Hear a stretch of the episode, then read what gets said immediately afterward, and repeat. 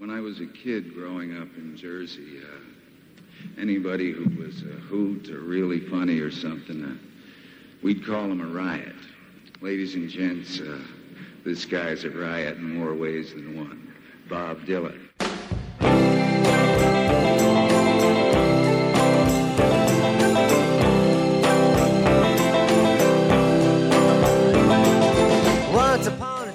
White veranda, she wears a necktie and a Panama hat. Her passport shows a face from another time and place. She looks nothing like that.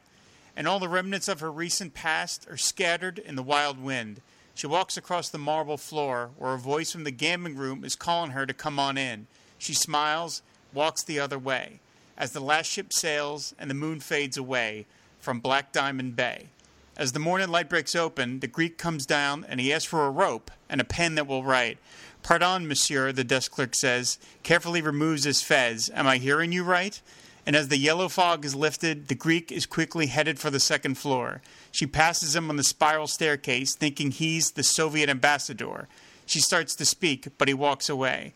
As the storm clouds rise and the palm branches sway on Black Diamond Bay. This is Pod Dylan, the show that celebrates the work of Bob Dylan one song at a time, proud member of the Fire and Water Podcast Network. I'm your host, the freewheeling Rob Kelly, and joining us on the show this week, all the way from England, is Dave Woodcock. Hi, Dave. Hey, Rob.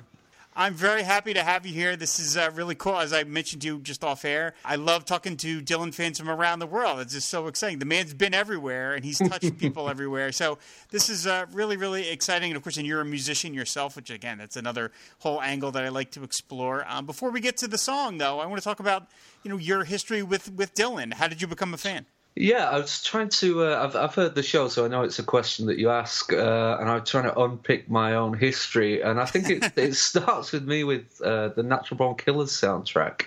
Uh, he's his cover of um, "You Belong to Me" on that.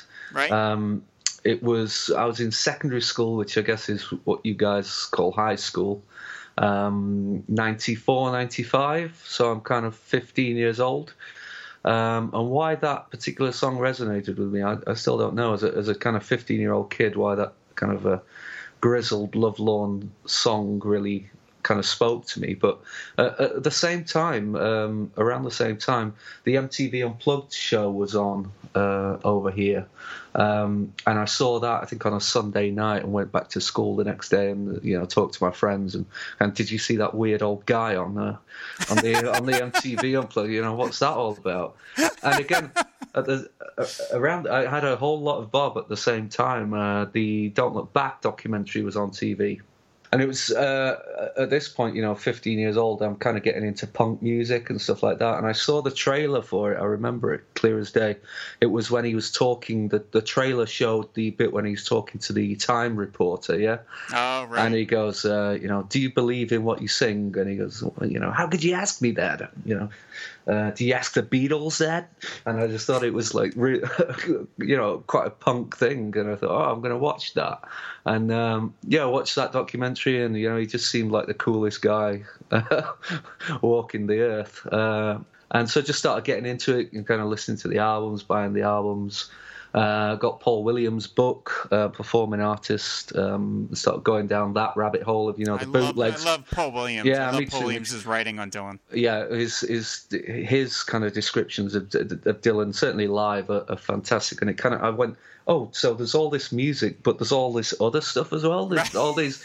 Yeah. outtake, and he'd talk about stuff like, you know, I'm not there, and all these things that are like the best stuff he'd ever done, and you know, it's not on the record, Blind Willie McTell, and all that kind of stuff. So you kind of go down that rabbit hole, and you know, years later, you've accumulated a huge amount of uh, of music, and uh, yeah, that's uh, that's pretty much it, really.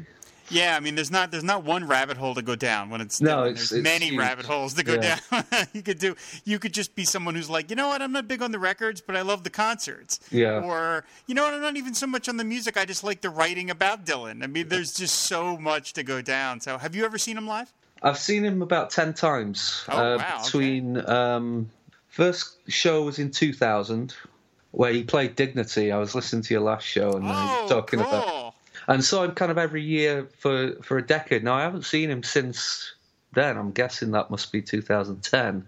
One of my wishes was to. It was always in the arenas, you know, the big arenas, the big, mm-hmm. you know, airplane hangars that we have over here. Um, I saw him once in a tent in Liverpool, and I, my biggest wish was to see him in a small, intimate uh, show, which he's been doing more and more of in the last few years over here. Um, but obviously, you know, the ticket prices are astronomical, and and actually being able to get tickets to those shows um, you know takes a lot of effort.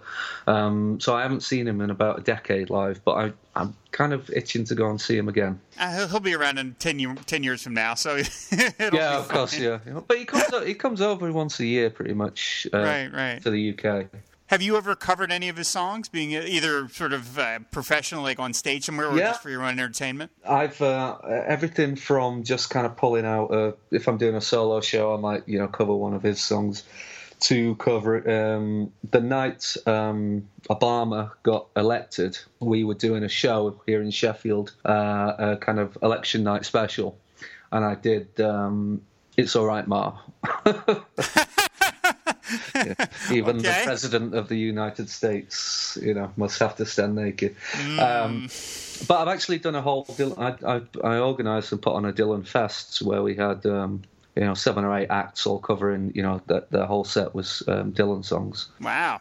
Oh, that sounds really cool. I like that. That sounds terrific. Um, well, so the song we're here to talk about is uh, Black Diamond Bay, which is, of course, from uh, 1976's Desire. Uh, this is one of the songs that he wrote with Jacques Levy. Uh, it's definitely, you know, one of the Big Dylan story songs, uh, as most of the songs on Desire are. There's a couple that are not quite so much, but this is definitely one of those. Yeah. And and you know, if you, if you sort of step back, of course, and we've we've covered a couple of songs from Desire already on the show. That most of the songs on Desire, uh, again, especially the ones written by co-written by Levy, are like movies. You know, they sure. are like little movies, and you can even if you want to, you can go through and kind of think of these uh, individual songs in their sort of film genres. Hurricane is kind of a, the great man biography type of story. Isis is this kind of weird phantasmagorical thing. I could see like uh, Alejandro Jodorowsky doing like a movie version of ISIS. Yeah. Joe Joey is like a '70s crime thriller.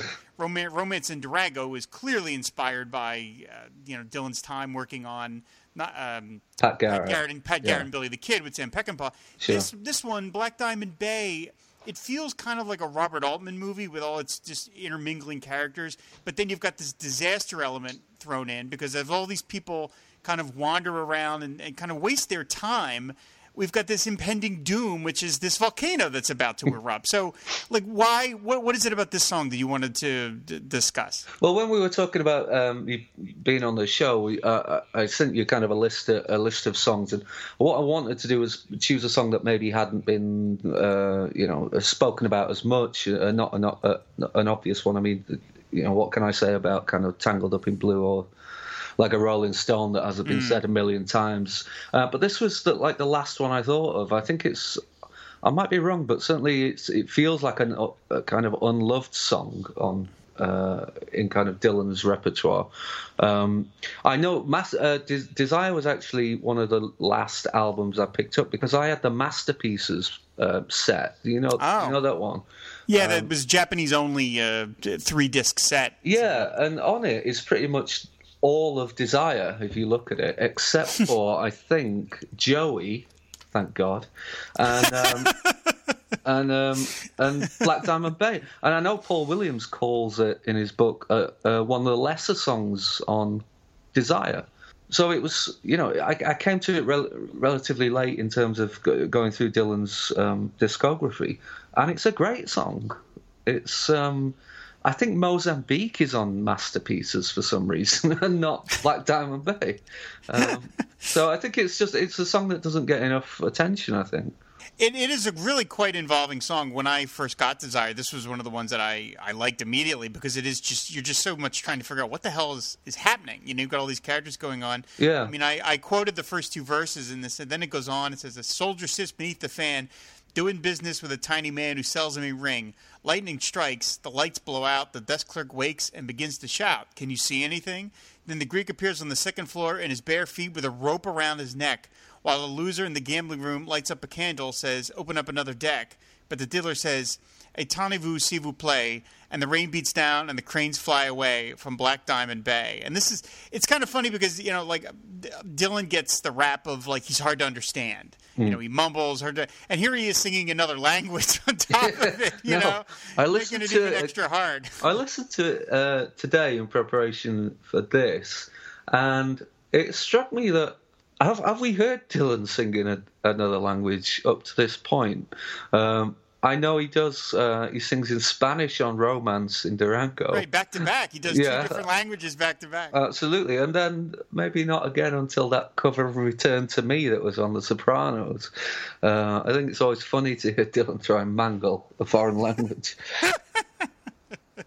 I mean, I think he does. He, he fits it fits it in pretty well. Yeah, I it's great. It's, yeah. Like, this is a very kind of pretty song to listen to. I mean, I like the rhyme schemes; they're very imaginative. And again, it's oh, trying to keep track of all these characters. I mean, the one that really jumped out at me is the the, the guy who's going to hang himself when he yeah. comes downstairs and he asks for the rope and a pen that, and that will write. Like, well, all right, okay, we know what he's you know he's going to go he's going to go kill himself and leave a suicide yeah. note.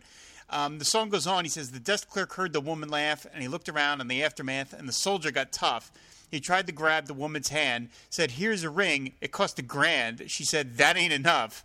Then she ran upstairs to pack her bags with a horse drawn taxi waited at the curb. She passed the door that the Greek had locked with a handwritten sign read, Do not disturb. She knocked on it anyway, and the sun went down and the music did play on Black Diamond Bay. Uh, and you know, it's funny. The thing with the um, another thing that jumps out at me when I listen to these songs, and I've mentioned this on previous episodes, of like a lot of these Dylan songs seem to take place in, a, in an indeterminate time because, as we'll know as we get later on, the song takes place in modern day because we know there will be an appearance yeah. by Walter Cronkite. But nevertheless, the line about the horse-drawn taxi yeah. waited at the curb. Well, who the hell still has horse-drawn taxis in 1976? So once again, we're in this sort of Dylan world that just doesn't seem to have any. The, the technology just seems to be from different eras. That's uh, I've not I've not picked up on that before. That's that's interesting. It goes back to that kind of thing about ta- uh, Tangled Up in Blue that it takes place, mm-hmm. you know, in one time and at all time you right. know, all, all, at once. Um, I love that. That line always makes me smile. The uh, here's a ring, it cost a grand. You said that ain't enough. That's one of those kind of throwaway um, dialogue bits that he does. It, it, makes me think for some reason of um, Highlands. Um, when he's drawing the picture of the waitress, oh, right. and she says, "That looks nothing like me," and he, he, "Oh, you must be kidding!" And he says, oh, "I wish I was," you know. she, she, de- she, demands he create something, and then he does it, and she's like, "I don't like it." It's like yeah, it's the, the, the, the creative person's lament. Yeah. yeah. Yeah. Um, yeah. I mean, it, it's. Uh, I, I have done a little bit of you know reading about the song because you know the first couple of dozen times I listened to it, I kind of never had a full grasp of what exactly it was about, other than. Uh, again, it's, it's it's a story song, and then the, the, the pullback at the end of where it's it's about people participating in folly. You know, they're yeah. just wasting their time as as doom approaches, and that seems like a, a recurring theme that goes on with with with Dylan. Um, again, the song c- continues on. He says, "I've got to talk to someone quick," but the Greek said, "Go away," as he kicked the chair to the floor, which is again great rhyme scheme. I just love. I mean, he's talking about somebody killing themselves, and then it just yeah. it's oh man. He hung there from the chandelier she cried, she cried, Help, there's danger. Now please open up the door. Then the volcano erupted and the lava flowed down from the mountain high above. The soldier and the tiny man were crouched in the corner, thinking of forbidden love. But the desk clerk said, It happens every day. As the stars fell down and the fields, and the, in the, on the, on the BobDylan.com, it says the fields burned away. That's not what he says no, in the original um, song. The cranes fly away, I believe he That's sings. the one, yeah. Yeah, on Black Diamond Bay. And he continues As the island slowly sank, the loser finally broke the bank in the gambling room. The dealer said, It's too late now. You can take your money, but I don't know how you can spend it in the tomb. The tiny man bit the soldier's ear, and the floor, floor caved in, and the boiler in the basement blew. While she's out on the balcony, where a stranger tells her, My darling, Javu Amu She sheds a tear and then begins to pray as the fire burns and the smoke drifts away, which again is a slightly different line from what he sings from Black Diamond Bay. And again, I love you get the idea. The guy, the the the island is literally sinking, and the guy's worried about his gambling winnings. Yeah, absolutely. It reminds me a lot of um, Tempest. You know, the the title song mm-hmm. from that, which are kind of character sketches of, you know, what's happening while all this kind of uh, chaos is ensuing. Um, to the point where it's. Um, I made a note of it earlier because it occurred to me. Uh, the boiler in the basement blew on Black Diamond Bay, uh, and the boiler's overloaded in uh, in Tempest. Mm. Um, it, uh, just thought that was an interesting kind of um, connection there with, with, with those two songs because they are, you know, he sketches the, those characters in Tempest as well of of what they're doing while, you know, the, the ship's going down he's big on the hand of God songs, you know, yeah. where all these people participate in what they're they're what they're worried about. Meanwhile, you know, God is going to render some sort of judgment one way or the other, and you know, people aren't paying attention to this. And the woman, uh, again, I did some some reading about this, and I saw some interesting things. I mean, they talk about the, the, the Greek woman with the Panama hat. She is like at the end of the song, I mean, we'll, uh, we'll actually let me finish off as as the big pullback here happens in the final verse. I was sitting home alone one night in L.A. watching Old Cronkite on the seven o'clock news. It seems there was an earthquake that left left nothing but a Panama hat and a pair of old Greek shoes. Didn't seem like much was happening, so I turned it off and went to grab another beer.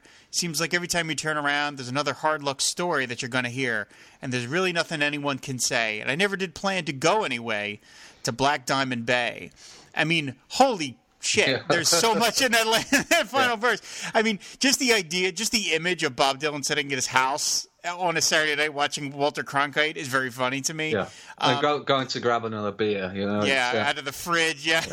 yeah. uh, and I, I love um, another hard luck story you're going to hear from the the guy that you know uh, uh essentially popularized the protest song. Right, right, He's right. just like watching this thing happening and oh, I'll go and get another beer. Um, but it is quite, you know, he does that in TV talking song as well, you know, mm-hmm. Under the Red mm-hmm. Sky, where it's, um, you know, uh, he's, uh, it kind of pulls back and it's just him watching the the events unfolding on TV. What do you make of the the the, the fact that the only thing is left is the Panama hat and the pair of shoes? Because it seems like the. I mean, am I crazy or the, has the woman uh, been raptured? You know, like is she yeah. up in heaven now? Because as we as we've heard about in the rapture, supposedly, well, the, uh, that's what's left behind, and yet this is this is all that's left of this woman is her is her clothes. Yeah, well, no, the Greek the Greek as well. They're his shoes. Well, that's true. Right, right, yeah. right. Yeah, no, it's interesting. I mean, we we know that you know a few years later, Bob was uh, on a bit of a religious kick, uh, and there's certainly a lot of kind of apocalyptic imagery in his songs, uh, going back to the beginning. Um, yeah, speaking of the woman, something I found interesting. You know, um, uh, it, it's pretty well. Uh, I've got the album sleeve in front of me. Kind of well known that it was inspired by Joseph Conrad, his novel. Uh, what's it got? Victory. Uh, right, right. Um, I've got the liner notes in front of me. Uh, Conrad is pictured on the back cover next to Dylan's head. Um, and mm. Allen, Allen, Ginsberg in his uh, Songs of Redemption liner notes mentions Conrad. Um, I don't know if you, have you read Victory? No, I've not. Right, so neither have I. I've kind of skimmed through it, uh, you know, a while ago when I realised what the connection was. Um, in it, there is a Black Diamond Bay. That's right. Right. There is a mysterious woman. There is a volcano, uh, and the woman's name in it is uh, Lena which is short. Uh, it's it's made clear in the book for Magdalena. Um, and there is a Magdalena on Desire on the previous song. That's right. Romance in oh. Durango.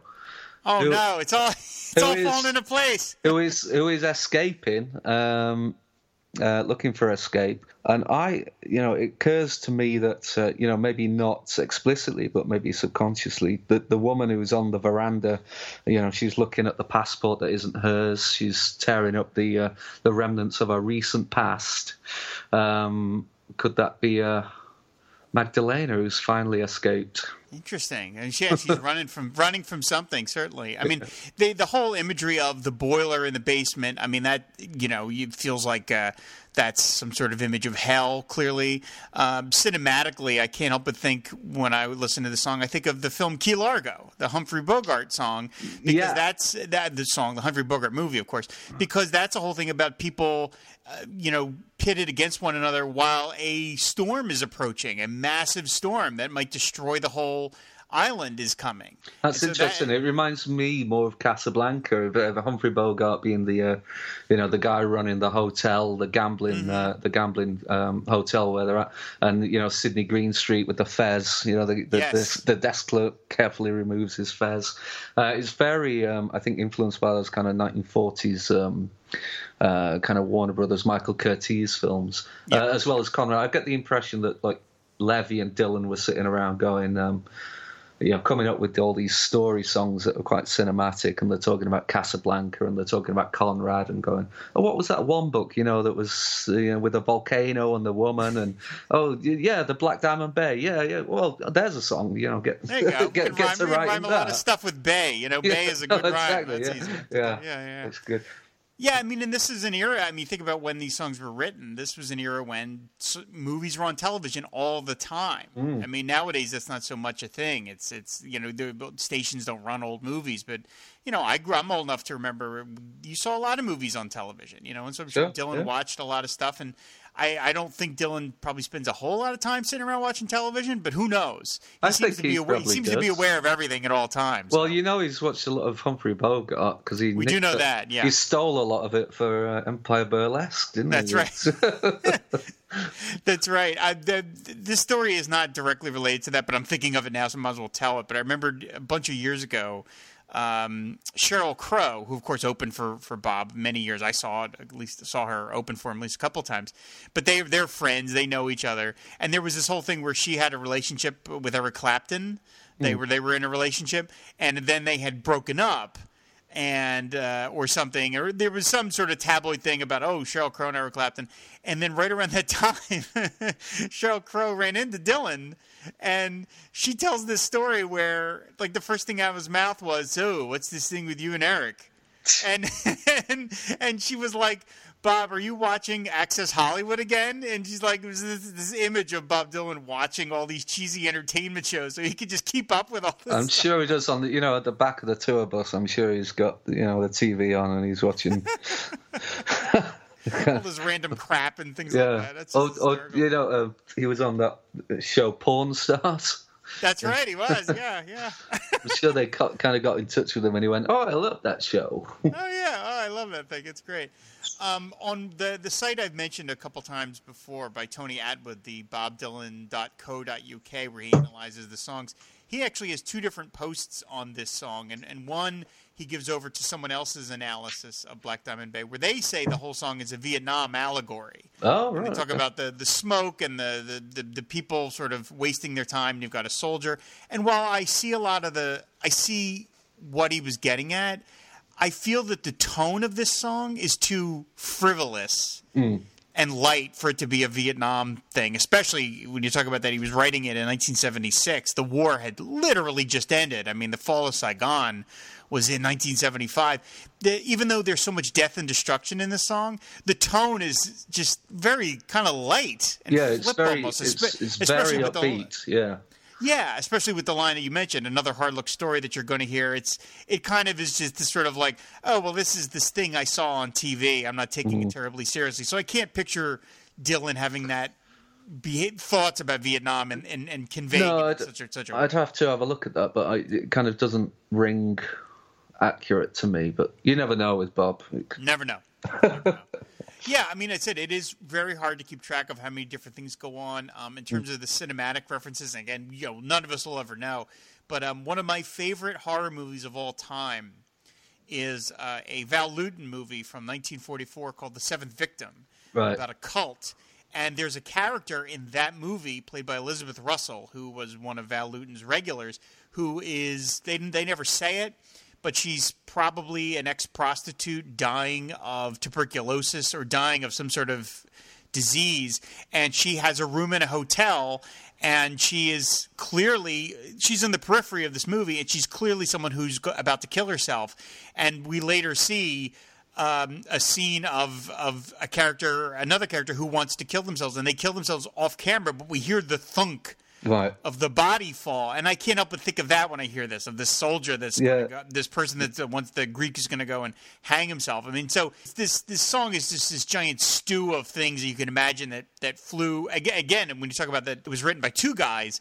How many different influences there must have been going on between these guys when they were I know this out? and it's it's so difficult to kind of unpick um, yeah, what you know what what we think might be Dylan, what what might be Levy. But uh, there's as you say, trying to going back to what you were saying earlier about kind of first few times you hear it and it kind of rushes by like um, um, kind of Lily Rosemary or Yeah. or uh, Judas Priest, those kind of songs. that It's kind of just a rush of imagery.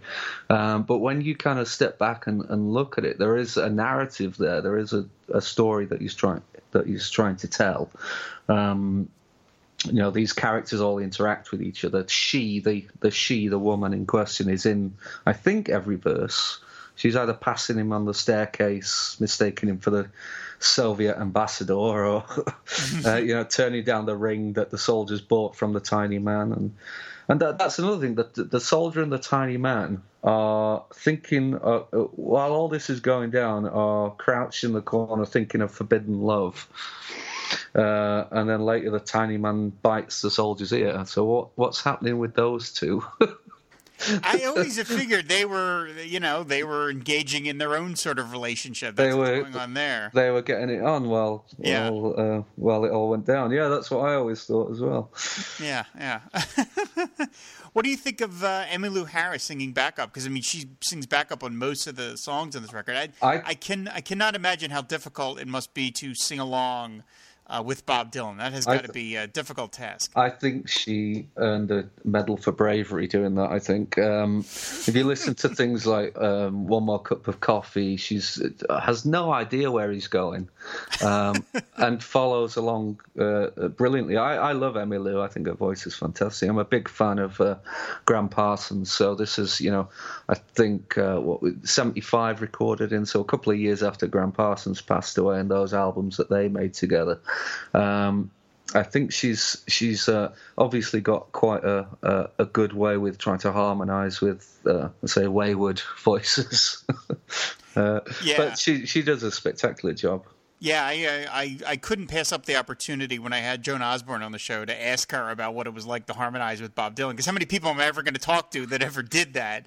and you know, she was she was very complimentary about it. That you just have to like get up real close and just watch where he's going. And Yeah. it's it's amazing that she hangs together uh, on this record. Emmylou uh, Harris hangs with him as well as she does because you could you, you almost see like get the sense that he's almost looking to throw his his bandmates or compatriots sometimes just to sort of throw that chaos into the into the Yeah. recordings. But yeah, but she does she does a great job here. I mean, it gives this it gives this record a sound unlike any other Dylan record. Absolutely. you've got Uh, a particular person singing along with him. Yes, and all, well, not only that, but um, I mean, the, it's funny you said the, the kind of chaos. The the the um the sessions themselves were famously chaotic. With uh, Yep.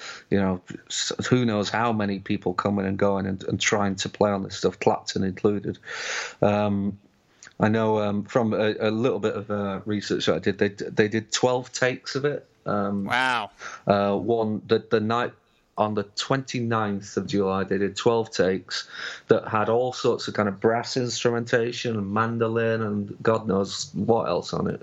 And then they cut it the next day five takes on the 30th the fourth Wow. one the fourth one being being the one on the record. And I think it's got that kind of uh, des- uh, um, Rolling Thunder ramshackle kind of feel to it. If you notice when it first starts it kind of fades into them playing it. It doesn't kind of start um, you know straight away it fades in and the band's already playing and they play through the whole of the song the whole of the uh, the the verse before the vocal comes in it's almost like Dylan's going this is how it goes and they're kind of feeling their way through it before he starts singing I never thought of that, but you're right. It is. This is. Uh, it, the only time a Dylan record has one song fade into the next. That's an unusual. That Romance in Durango is still kind of playing mm. when this song picks up. It's always Which, it's, you, if you have a CD, you can always see the exact second where it starts because yeah. it, it has to have that countdown. But when I had Desire on cassette, it was always a little like what's happening? Why? Why? Wait a minute, the song's not over yet, and then then it picks up. It's kind of an unusual choice. Mm. Yeah, maybe there is. I hadn't thought of it before, but maybe there is more of a link between those two songs. That's why it's uh, positioned where it is on the album. You know, it's uh, it's got the, the woman who's uh, you know escaped from something and is is trying to forget. Um, it's got Dylan mangling a foreign language, um, as opposed to his usual mangling of the English language, um, and it is you know it it it occupies that space on the album for, for some reason. I'm sure because it's, yeah. it's it's what the you know the, the the record record executives used to call the graveyard slot, which is where they thought everyone would be tired of the album, so they'd they'd stick the worst song, you know, second to last. Um, Interesting. I wondered earlier on in the show, like why this song is sort of like forgotten a little, and Dylan himself seems to have forgotten about it. Mm. He has performed it once in concert, and even that is rumored. That there is no there's no tape of it. It's the um, uh, Salt Lake City, Utah gig. Um, yep. Yep. 25th of May, and I honestly don't have notes in front of me. Uh, the, um, the day after his birthday.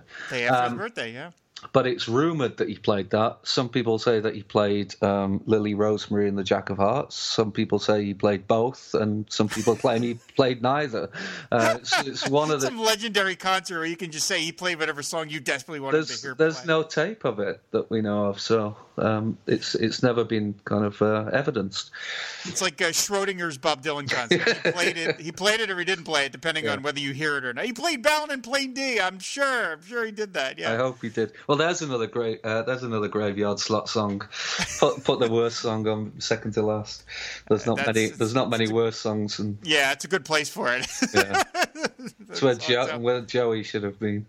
Yeah. Oh yeah. Oh. He, I mean, he said this is. I, I, don't know why Dylan. You know, this said this is a really fun song. I can imagine it's probably really hard to kind of keep straight in your mind. Although, uh, Romance and Durango he's played 38 times as recently as 2015. Yes, that's right. Remarkable. He pulled, yeah, so... he, pulled it out. Uh, kind of uh, shocked everybody with that one. It was yeah. a good. It was a good version as well. I seem to remember. Yeah. So you know, I know this is one he just he just put it behind him and he forgot about it, and it's, it's a shame. I mean, for for the longest time there were all these theories, uh, theories, stories about they're going to make a movie out of Little Lily Rosemary and the mm-hmm. Jack of Hearts. They're going to make a movie out of this, and none of it ever comes to pass. Uh, but this would have been. I, can't see a movie of this, but I could have seen like an episode of Black Mirror or something. It has that yeah. Twilight Zoney slight feel to it, and I would love to see this sort of visualized. But you know, of course, it's well, never going to happen at this point. Speaking of movies, there's uh, you know the James Benning movie Eleven by Fourteen. There are um, it came out I think 76, 77.